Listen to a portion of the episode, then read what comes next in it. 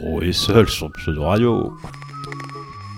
Pour tromper l'ennui, Gros et seul vous embarque dans ses vacances d'été sans même avoir besoin de voyager. À chaque épisode, partez avec lui à la rencontre de personnages et de situations improbables mais vraies, dignes des plus beaux contes des temps modernes. Il n'y a pas que le cosmos physique qui est déjà très grand, il y a d'autres mondes, encore plus vastes que le cosmos physique.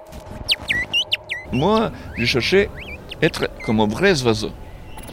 Ce qui nous intéresse plus que tout, c'est le confort du sommeil. Pseudo Radio. L'été sera chaud, l'été sera gros. Pseudo Radio.